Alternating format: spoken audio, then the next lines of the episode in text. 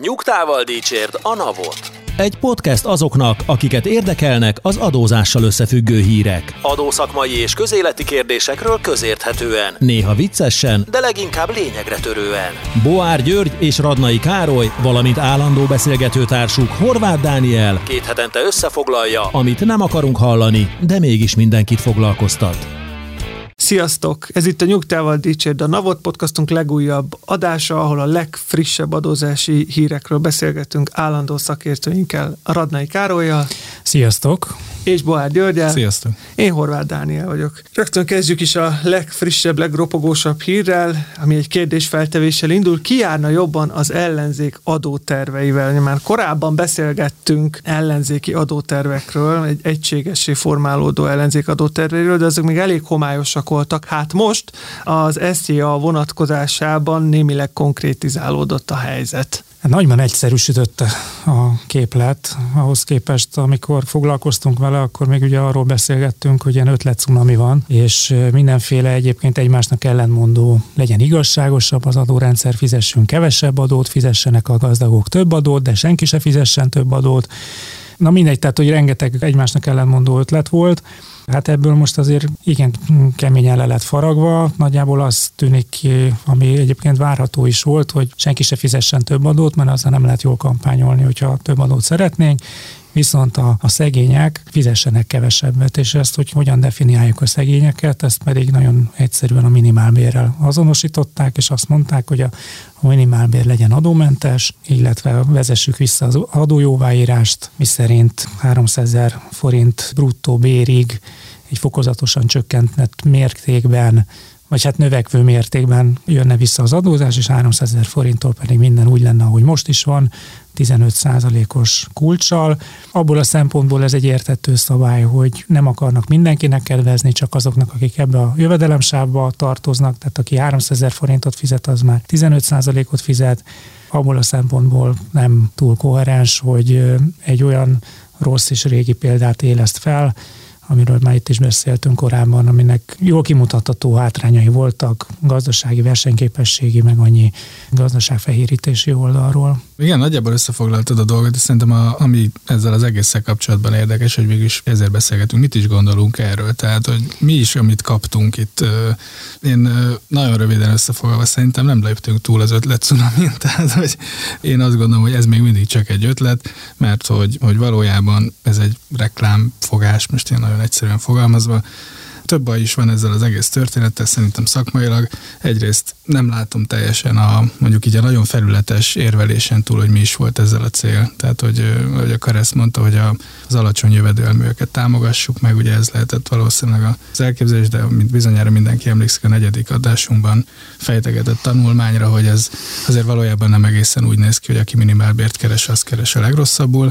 Tehát mintha így bedobtunk volna megint inkább egy ötletet, amire szép grafikonokat lehet rajzolni, és jól lehet marketingelni. Én nem érzem, hogy sokkal előrébb léptünk volna. Hát igen, az én véleményem az, hogy, hogy ezt egyelőre nem lehet komolyan venni annak függvényében, amiket eddig hallottunk, például ugye korábban luxus jövedelmek adójáról beszéltünk, hogy a legmagasabb jövedelműeket kiemelten fogják adóztatni, hát ez a progresszivitás most hol van? Tehát a 300 ezer forint bruttót én nem nevezném egy olyan magas jövedelemnek, akinek sokkal többet kéne adóznia, mint a 200 ezer forint bruttónak, már pedig most azt látom, hogy a 200 ezer forint bruttó az nullát fog adózni, SZIA-ba a 300 ezer forint bruttó meg 15 százalékot, és akkor, tehát én ezt nem nevezném egy luxus jövedelemnek, és akkor a két millió forint meg ugyanazt a 15 százalékot. Ez, én ezt így nem egészen értem. Hát én most vitába szállnék veletek, mert én meg azt gondolom, hogy ezt nagyon komolyan lehet venni ezt a javaslatot, ugyanis szerintem konkrétan megmérték, hogy milyen lenne a fogadtatás annak, hogyha most a kormány elkezdene, kik a legnagyobb bázis az ellenzéknek, Budapest. Kik keresnek a legtöbben? Budapesten. Ha most elkezd kampányolni az ellenzék azzal, hogy már pedig a gazdagok fizessenek több adót, akkor a saját szavazóit fogja eltántorítani. Én azt gondolom, hogy ezt abból a szempontból nagyon is komolyan kell venni, hogy érezték, hogy most valamit már mondtak, most akkor valami egyértelmű állásfoglalást kell mondani, akkor mondjuk azt, hogy hát akkor senki se fizessen több adót, mindenki nyugodjon meg, viszont kik azok, akik egyébként nem az ő szavazóik, a vidéki, vidéken élő alacsony keresetűek, konkrétan mondjuk őket célozzák meg ezzel a... Tehát, hogy én azt gondolom, hogy, hogy a politikai ráció ebben a bemondásban volt, és ebben a, én azt gondolom, hogy ezt most elég egyértelműen leírták, hogyha adott esetben választáson kormányra kerülnek, akkor ezt most nagyon nehéz lesz azt mondani, hogy hát ez csak egy kampányigéret volt, itt pont ilyen grafikonokkal kimutatva, hogy egyébként mi lesz az adóék, milyen jövedelem szintnél. Nagyon nehezen lehet ebből visszatáncolni, és ez is az a része, amit én viszont meg nagyon szomorúnak tartok, mert hogy ez egy abszolút szakmai visszalépés, és hogy ez az a esete, amikor a, a politika belerongyol a szakmába.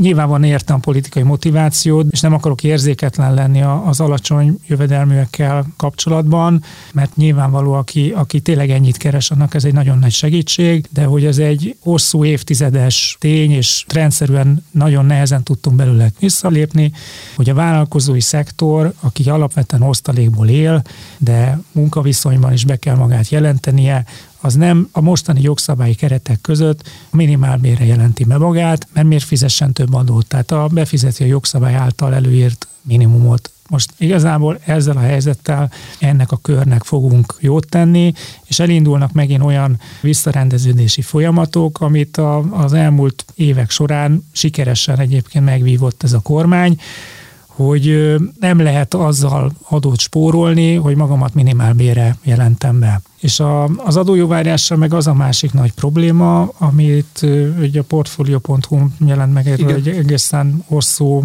átfogó cikk, hogy ahhoz, hogy visszakorrigáljuk, hogy 300 ezer forinttól valaki már 15%-ot fizessen, nem csak a 300 ezer forint feletti jövedelmére, hanem az egész jövedelmére, ott ezért egy, egy dupla adóteher van, tehát a 200 és a 300 ezer között nagyon erősen megy a számláló, és nagyon kevés az a nettó jövedelem növekmény, 200 és 300 ezer között, amitől aztán a magánszemélyek nem lesznek abban érdekeltek, hogy fehéren vegyék fel a fizetésüket, mert hogyha 200 ezer az adómentes, akkor azt a maradék 300 ezer forintot is zsebbe fogják kérni, és nem pedig fehéren.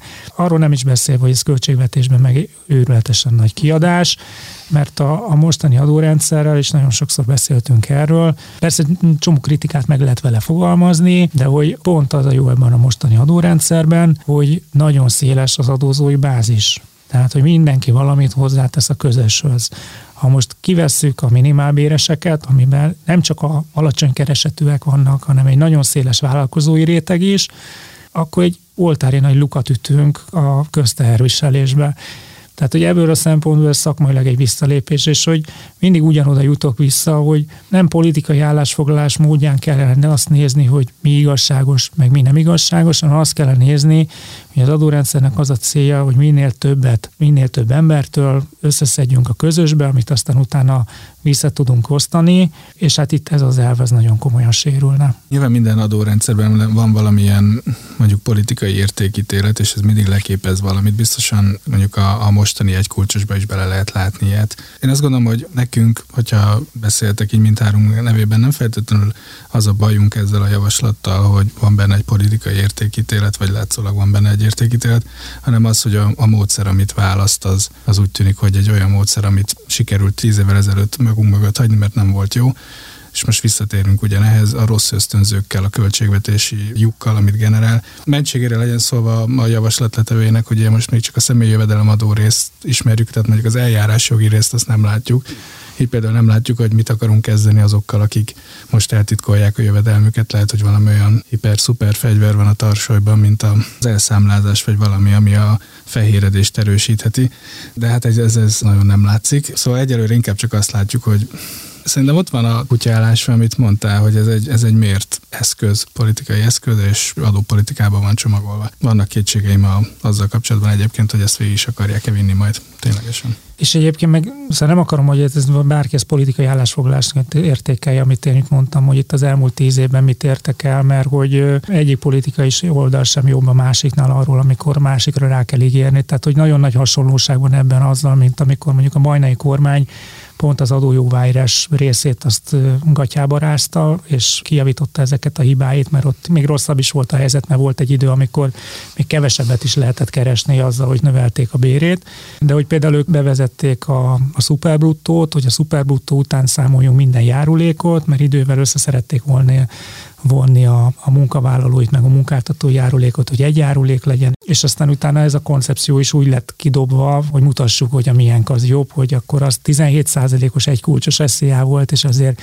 direkt csináljunk belőle 16%-ot, hogy még csak véletlenül se az jöjjön ki, hogy a, az alacsonyabb bázison majd milyen magasabb adókulcsunk lesz, tehát hogy ugyanezt a ráígérést látom, hogy adót többet senki nem szeretne fizetni, választást szeretnénk nyerni, tehát mit mondunk? Azt, hogy gyerekek, még ennél is kevesebbet fogtok fizetni. Holott egyébként, mondom, a magyar adórendszer az abból a szempontból tök koherens, hogy egy viszonylag alacsony adóteher van, az viszont mindenkin. Ez a rendszernek a lényege. Már most az SZIA. Igen, most az SZIA-ra. Hát, de az áfa is. Nem, a társasági adó is, de hogy, és ez, ez egy szakmai kérdés. Persze ennek ezt lehet politikailag mindenhogy magyarázni, de hogy, hogy igazságos, igazságtalan, de hogy, hogy azt látjuk, hogy ez egy szakmailag egy, egy jó lépés volt, ami abban a szempontból jó lépés volt, hogy a költségvetésnek drámaian megnövekedtek a bevételei, fehéredett a gazdaság, hozzászoktak a vállalkozók ahhoz, hogy számlát adnak, mert tehát mindegy, tehát ezek a dolgok ilyen, ilyen kifizetődővé váltak, és ezek a praktikák, ezek ezzel fognak visszajönni, és én igazából ezért vagyok nagyon aggodalmas, mert itt van egy olyan fejezet a magyar adórendszer, amit már magunk mögött hagytunk, és mint a burbonok, hogy semmit sem tanultak, és semmit sem felejtettek, tehát hogy, hogy ahelyett, hogy megnéznénk a múltbeli rossz tapasztalatokat, ráígérünk. Hát egyfajta igényt biztos, hogy kiszolgál ez a kezdeményezés, vagy kiszolgálhat. Nemzetközi összevetésben folytatott kutatások is kimutatták, hogy az alacsony jövedelmű gyerektelenek adóterhelése nagyon magas, és különösen szemléletes ez akkor, hogyha a jelenlegi kedvezményrendszerrel hasonlítjuk össze. Persze ezt a 25 év alattiak eszi a mentessége valamilyen szinten kezeli, de hát mi van azokkal, akik már nem ilyen fiatalok? Meglátjuk, hogy, hogy egyrészt mennyire lesz létjogosultsága ennek a kezdeményezésnek, és hogyha be fogják vezetni, akkor ezen a módon, illetve milyen kiegészítésekkel. De most folytassuk a legutóbbi adás során már érint tett hírrel, miszerint a rendkívül magas költségvetési hiány ellenére bizonyos adónemekben a költségvetési elirányzathoz képest is nagyon magas bevételeket realizált a magyar állam a tavalyi évben.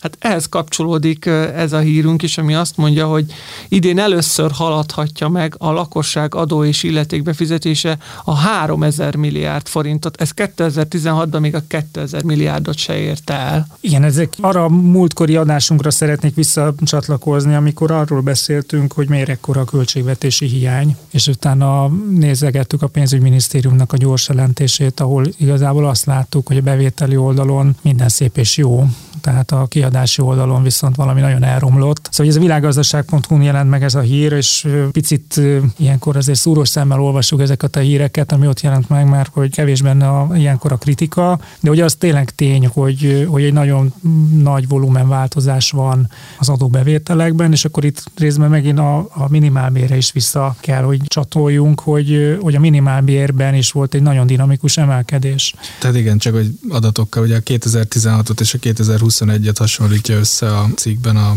az adatsor, és ugye 2016-ban a minimálbér az 111 ezer forint volt, ha jól tudom, és 2021-ben meg 167.400, tehát ott is volt egy őrületes növekedés, a, hát őrületes, szóval volt egy növekedés a minimálbér összegét illetően, ami nyilvánvalóan a, az adóalapnak a növekedését is eredményezte, tehát ebben a kontextusban számomra azért annyira nem meglepő a, az SZIA bevételeknek a jelentős növekedése.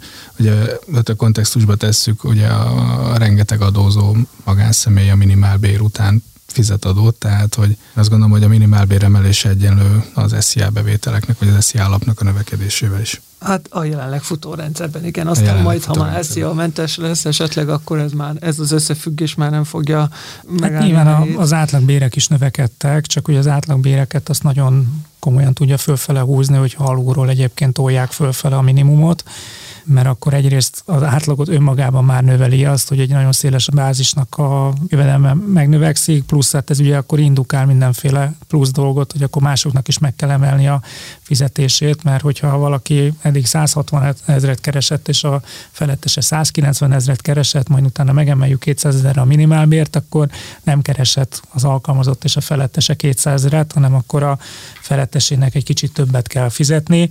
Tehát, hogy, hogy ez azért fölfele hajtotta valószínűleg az átlagbéreket is.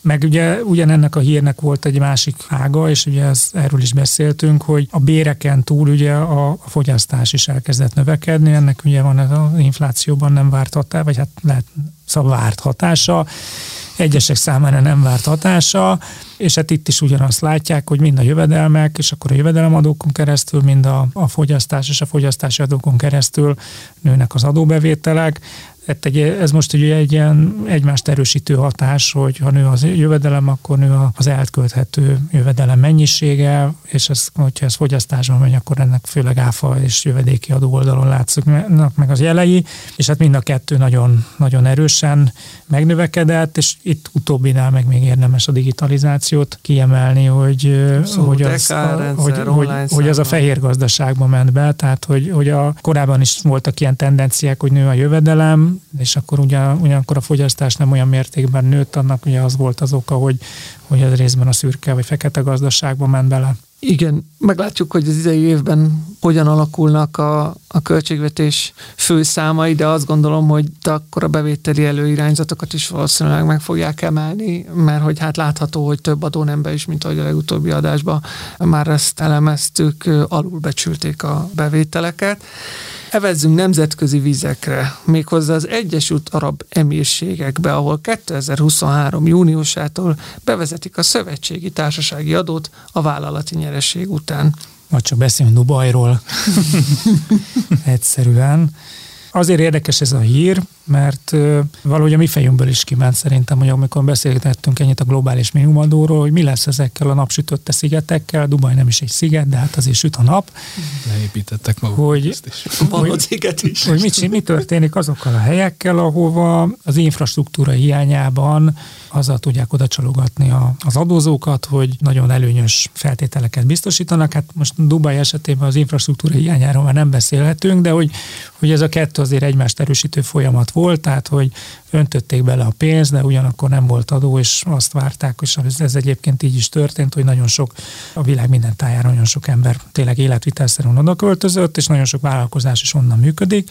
És így, hát lehet, hogy csak az én fejemből ment ki, és a tietekből nem, de hogy nem beszéltünk róla, hogy mi lesz ezekkel a helyekkel, mert hogy itt mi görcsöltünk, hogy a mi kicsi 9%-os társasági adónknak milyen rossz lesz, és most a HIPA bele, beleszámít, vagy nem, és de hát egy, egy Dubaj esetében, ahol, ahol nyíltan 0% a társasági adó, hát ott a globális minimumadó az mindenképpen egy versenyképességüket csökkentő történet, hiszen hogyha ők nem szedik be ezt a társasági adót, akkor majd az anyavállalat másik országban be fogja szedni, és hát az anyavállalat adóhatósága, tehát ők is lépéskényszerbe kerültek, és hát ezt látjuk itt visszaköszönni, hogy hát hogy a magyar példát követve ők is 9%-os társasági adót vezetnének be.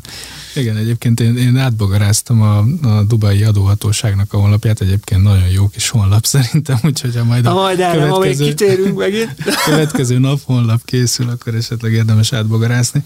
És hát mintha a magyar TAO törvényt szedték volna össze röviden pontokban, hát nem tudom, hogy honnan szedhették a mintát, ugye nem tudom, hogy említetted, de 9 lesz igen, a 9 százalék, igen. Annyi szakmai háttér, hogy eddig is volt azért társasági adó Dubajban, és most is az változatlan marad, de az a, hát mondjuk úgy a bányászatról a iparra van kiszabva, és ez a, az emírségeknek a szintjén beszedett adó.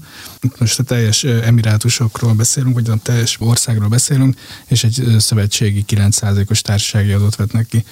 Tehát azért is hasonlít nagyon a magyarra, mert hogy ugyanúgy egy ilyen general corporate tax base, tehát egy, egy nagy általános gyűjtő pool lesz az adóalap az elképzelések szerint, azokkal a hasonló mentességekkel, mint amit Magyarországon is lehet látni. Tehát, hogy most kicsit hiú vagyok, és azt mondom, hogy a magyar mintát követik, de valószínűleg inkább az európai direktívák alapján formálták a... Én csak a 9% miatt gondoltam, hogy itt van valami kapocs. És amit még egyébként nem látunk ezzel kapcsolatban, ugye a törvény maga hiányzik, egyébként nagyon kíváncsi lettem volna, hogy a TAO törvény van lefordítva. Tehát, hogy a törvény maga még hiányzik. Sporttámogatás és ott megjelenik. Az ottani Barcelona az akadémiájához kaphat támogatást. Szóval, hogy ami még nagyon lóg, az az, hogy mit csinálnak a globális minimumadóval. Tehát ugye ők most lépnek egy 9%-os szintet, ami hát a nullához képest azért jelentős változás, meg úgy általában infrastruktúrálisan egy jelentős változás ez az egész adó nem, de hiányzik még az, hogy mit kezdjenek a multikkal. Tehát, hogy egyelőre arról nincsen, legalábbis nekem infóm, hogy hát számunkra, hogy hozzánk nem jutott el, hogy mit akarnak kezdeni a minimumadóval, ezt hogyan akarják implementálni. Ugye arról beszélgettünk a Danival már többször, hogy lesz-e olyan, aki nem akarja beszedni ezt a, ezt a 15 százalékot, ezt a kiegészítőt, adót. és őszintén szólva így kontextusba rakva, én nem lepődnék meg, ha esetleg ők nagyobb, hogy mondjam, nagyobb kedvezményeket biztosítanának, mint amire mi számítunk úgy általánosságban az országoktól. Ezt majd meglátjuk, de ez érdekes fejlemény szerintem. Hát esetre azért továbbra sem rossz az Egyesült Arab Emírségek adórendszer, mert az SZIA az még továbbra sincs az Egyesült Arab Emírségekbe. És hát, hogy durván 35 millió forintig még adómentességet lehet majd kapni, szóval, hogy azért nem lesz ez egy, ez egy iszonyú teher, azt gondolom, és hát azt nem fogja szerintem igazán sérteni a, a dubai érdekekben, hogy, hogy egy hubként tudjanak működni az afrikai, meg a, az ázsiai terjeszkedéseket, vagy a cégcsoportépítéseket illetően. Tehát úgy tűnik, hogy egy capital gain, tehát osztalék és árfolyamnyereséget ők sem kívánják majd adóztatni különösebben. Igen, de mondjuk az látszódik, hogy a globális versenyképességben a társasági adó az lényegében hát elhalványodik, mint egy versenyképességi elem, mert hogy ha ne, én nem szedem be, akkor majd a másik állam úgy is beszedi, akkor innentől kezdve teljesen mindegy, hogy kivetem vagy nem vetem. Ugye Magyarország is végül ezért adta be a derekát, és, és írta alá, mert azt érezte, hogy itt küzdhet, de hogy, hogy igazából csak másoknak tesz ezzel jót, úgyhogy akkor végül akkor inkább mi is beszedjük, és meg kell találni azokat az egyéb versenyképességi szempontokat, amivel mondjuk egy, egy ország továbbra is jobb tud lenni a többinél, nehezebb lesz mostantól. Az adásunk eddigi részében nagyon sokat foglalkoztunk az SZIA-val, és most vissza is térünk ehhez a témához. Ugye az SZIA kedvezmények között hamarosan jön az SZIA visszatérítés. Február 15-én, akik a visszadó nyomtatványt időben leadták, azoknak már csengeni fog a bankszámláján, de vajon mi lesz ennek az összegnek a sorsa? Fekete felhők gyülekeznek az SZIA visszatérítés összege felett végrehajtók formájában? Igen, ugye a, a hír, amire a, a Dani utal az az, hogy, hogy hát a végrehajtók is úgy tűnik rátehetik majd a kezüket az SZIA visszatérítésre. A cikk kicsit úgy fogalmaz, hogy ez nagyon trükkös, én nem érzem annyira trükkösnek ezt a, ezt a szituációt, de ugye a, a lényeg az, hogy végrehajtás alá vonható a visszat, állam által visszatérített SZIA. De nagyon ennek... egyszerűen ez egy olyan követelés, ami a magánszemélynek az állammal szemben áll fel, ez egy pénzeszköz, amihez hozzá fog jutni. Az eddigi gyakorlat az volt, hogy ha a végrehajtó látja ezt a követelést, akkor a legegyszerűbb dolog, hogy kikéri a, most éppen az adóhatóságtól, de lehetne ez egy bank is, uh-huh. kikéri a pénzt, és akkor már nem kell az adós felé fordulnia. Kicsit cseles a jelenlegi megoldás, ilyen szempontból, mert egy friss kormányrendelet ezt már nem teszi lehetővé, úgyhogy az adóhatóság majd szépen kiutalja a, a pénzt a magánszemélynek, és majd ezután fordul közvetlenül hozzá a végrehajtó. Ez nagyon érdekes látni a politikai motivációkat, mert hogy azért alapvetően az derül ki, hogy hát nyilvánvalóan a politikának, vagy a szakmának nem lehet problémája a végrehajtókkal, tehát a végrehajtó egy ilyen körülbelül olyan szinten van, mint az adóellenőr, tehát egy nem túl szeretett, de egyébként a, a közösség, a társadalom működése szempontjából egy nagyon fontos szerepet betöltő valaki, Hát ennek most ugye mindenféle fura politikai színezetet adott itt az elmúlt hetek korrupciós esemény hulláma, de hogy ez most önmagában ettől végrehajtókra továbbra is szükség van, bárki bármit is tett, és hogy nekem azt tetszett ebben a történetben, hogy a politika ezt ugye hogyan fogta meg, tehát hogy egyrészt próbálja magától elidegetni ezt a, ezt a végrehajtói szakmát, hogy ne, megtiltjuk nekik, hogy végrehajtsák a, azt az esziát, amit mi vissza akarunk adni a magánszemélyeknek, de hát igazából itt csak egy lépéssel tolódik el a dolog, mert azzal nem tudnak mit kezdeni, hogy amikor a magánszemély megkapta a pénzét, és már pedig a bankszámlájára fogja megkapni, hogy ez a bankszámla az ugyanúgy inkasszálható lesz, tehát hogy a végrehajtó arra már rég rátette a kezét, csak valószínű, hogy még egyébként mások is rátették a végrehajtón kívül a kezüket, de hogy önmagában nem fog célt érni, tehát hogyha a politika azt akarná elhitetni az emberekkel, hogy mi megvédünk titeket a végrehajtótól, akkor ugye ez nyilvánvalóan nem igaz, de azt a politika el akarja hitetni az emberekkel, hogy mi odaadtuk nektek a pénzt, Tehát kicsit olyan, mint hogy a télapó elvitte az ajándékot, és kirakta az ablakba, és aztán jött a gaz végrehajtó, aki betörte az ablakot, és elvette a, az ajándékot, a Csoki Mikulást az ablakból, a csizmából, és utána csak sírt a gyerek, és ez a gaz végrehajtó volt az, aki elvitte a pénzt, de mi bezzeg ezt a pénzt. Tehát, hogy, hogy ettől nekem volt ilyen nagyon sajátságos ez a hír, hogy ez a két politikai motivum is benne volt, hogy mint hogyha mi most jól kitolnánk a végrehajtókkal, pedig nem, és hogy, hogy igazából az egész arra megy ki, hogy, hogy lássák az emberek, hogy mi odaadtuk a pénzt. Nagyon demagóg akarnék lenni, nem akarok, de azért mégis egy kis ördög mozog bennem, akkor azt mondanám, hogy az állam befinanszírozza a végrehajtók által végrehajtandó tartozások egy részét, ezáltal?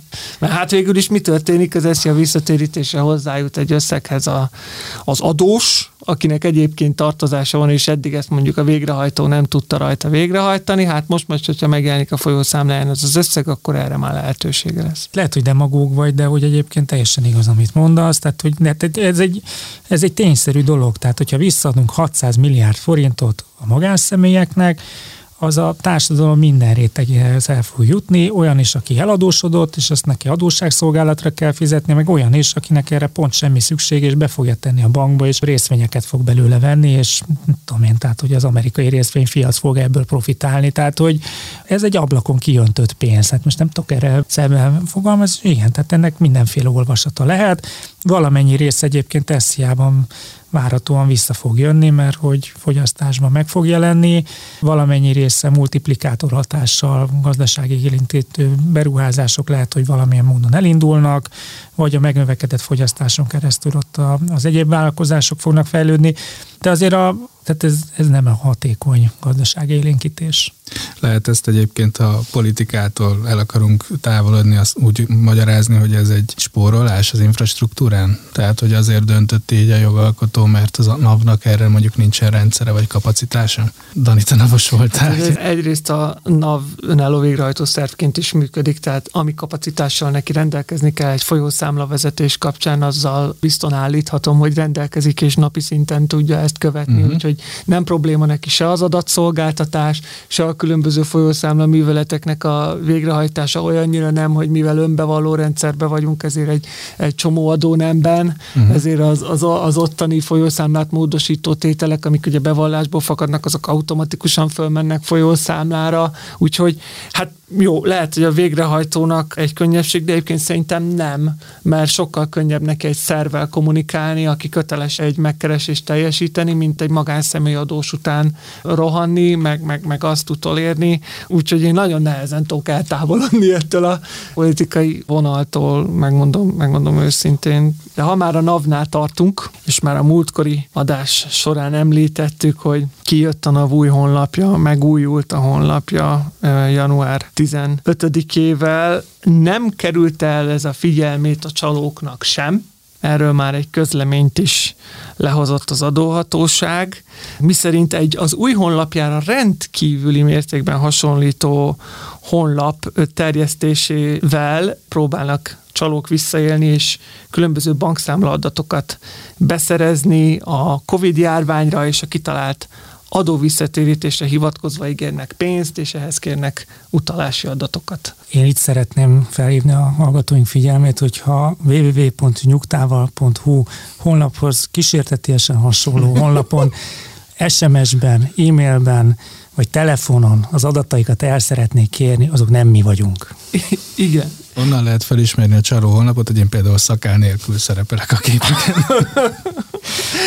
Jó, komolyra fordítva a szót, már csak azért is érdekes ez a hír, mert itt szeretnénk megragadni az alkalmat arra, hogy bejelentsük, hogy hamarosan elkészül az első speciális adásunk, ahol éppen a NAV szóvivője, dr. Kispéter András lesz a vendégünk, és hát nyilván fogunk vele beszélgetni az új NAV honlapról is. Hamarosan ezzel az adással is jelentkezünk majd, de visszatérve az eredeti témára, egyébként nem ez az első eset, ahogy az adó adóhatóság, illetve a különböző adóintézkedések mögé bújva próbálnak a csalók különböző adathalász módszerekkel jogellenesen élni, mert már ez novemberben is megtörtént, amikor az SZIA visszatérítés kapcsán szintén felbukkantak olyan e-mailek, amik próbálták a címzettek bizalmas adatait kikutatni. Ami az érdekesebben számomra az, hogy micsoda felelőssége van az adóhatóságnak abban, hogy megfelelő módon hívja fel a figyelmet arra, hogy, hogy ilyen tevékenység zajlik, és gyakorlatilag az ő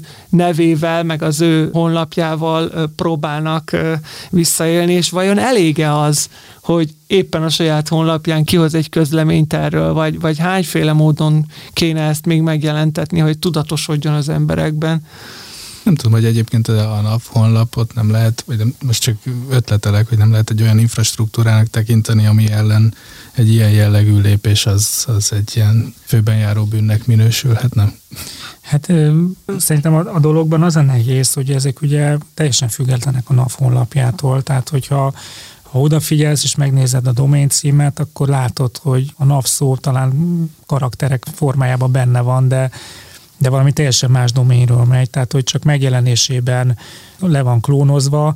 Nekem bevillant egyébként, hogy tíz évvel ezelőtt, amikor a Navra váltott az APEC, és akkor emiatt egy kis arculati jelenváltozás volt, hogy akkor is volt egy ilyen hogy megjelentek ilyen csaló honlapok, akik pont ezzel az új arculattal visszaélve próbáltak információt kicsikarni magánszemélyektől. Tehát, hogy ez egy igazából inkább egy olyan helyzet, amire egy új honlap készítésekor megfelelő kommunikációval mellőre oda kell figyelni, de hogy, hogy ez nem egy új keletű dolog, és ez nem csak a, a NAV-val történik meg, hanem meg annyi pénzintézettel és egyéb vállalkozással, akik a digitalizálódó világban egyre inkább a, az internetre vannak kényszerítve, azon keresztül kell, hogy kommunikáljanak, és egy kicsit olyan fura is egyébként azt olvasni, hogy mi nem kommunikálunk sem SMS-ben, sem telefonon, sem e-mailben, miközben egyébként mindenki kapja kéretlenül a reklám e-maileket, kapja az SMS-t a bankjától, kapja a, a telefonokat a bankjától, hogy utána azt kommunikálják, hogy egyébként szenzitív adatokat nem szoktunk mi kérni, a, tehát ugye az csak bankfiókba vagy az internetbankon a megfelelő portálok átlépését követően, mert hogy, hogy az embereknek nem ez az élménye van. Keveset bankolnak, keveset foglalkoznak a navval, most úristen SZIA visszatérítés van, ugye itt van egy, egy igazi politikai turbulencia is az egész körül, hogy most mi aztán mindenki nyilatkozzon, és mindenki adja meg, meg egyébként konkrétan a bankszámla adatokat, ezt még hangsúlyozták is, hogy Igen, tessék megadni a nyom nyomtatványon, tehát, hogy úgy utána aztán elég nehéz azt mondani, hogy egyébként hó, hó ne adjál meg bankszámladatokat, mert hogy, hogy most tényleg az átlag embernek nagyon nehéz itt szintetizálni, hogy akkor most megadjak, vagy ne adjak meg, hol adjak meg. Én szerintem dolgokat. ez két dolog miatt is lehet nagyon hatékony. Az egyik az az, hogy a NAV-nak tűnik, az, aki kéri az adatot, és ugye már erről talán korábbi adásban is beszéltünk, hogy még szakavatott kollégák is, hogyha a NAV-tól kapnak levelet, akkor azt egyébként azonnal bontják, nézik, és mindenkibe van egy hirtelen megrázkodás, ha a NAV-tól jön a levél, tehát hogy ez az egyik. A másik meg, hogy én már nagyon várom, nem várom, de, de elképzelhető tartatom, hogy ez meg, megjelenik majd egy olyan csaló honlap is, ami ilyen fenyegető jellege, mert most ez ilyen ösztönző jellegű, hogy hát a hm. pénzhez fog jutni, hogyha megadja a bankszámla adatát, adatát, mert mikor jön egy olyan, amikor azt mondja, hogy azért adja meg a bankszámla adatát, mert magának tartozása van, nem tudom ez mennyire lenne hatékony, de egyelőre nem ezzel próbálkoznak. Még szerencse. Igen. A mai adásunkba ezek a hírek fértek bele. Nagyon szépen köszönjük a figyelmeteket, és ahogy említettem is, már hamarosan különleges adással is jelentkezünk. Reméljük, hogy akkor is velünk tartotok. Mi is köszönjük a figyelmet. Sziasztok! Köszönjük, sziasztok! Sziasztok! A Nyugtával Dícsért a Napot podcast adását hallottad. Az elhangzott kijelentések és vélemények a műsorvezetők és vendégeik magánvéleményét tükrözik. A műsornak nem célja az adótanácsadás, és nem is minősül annak.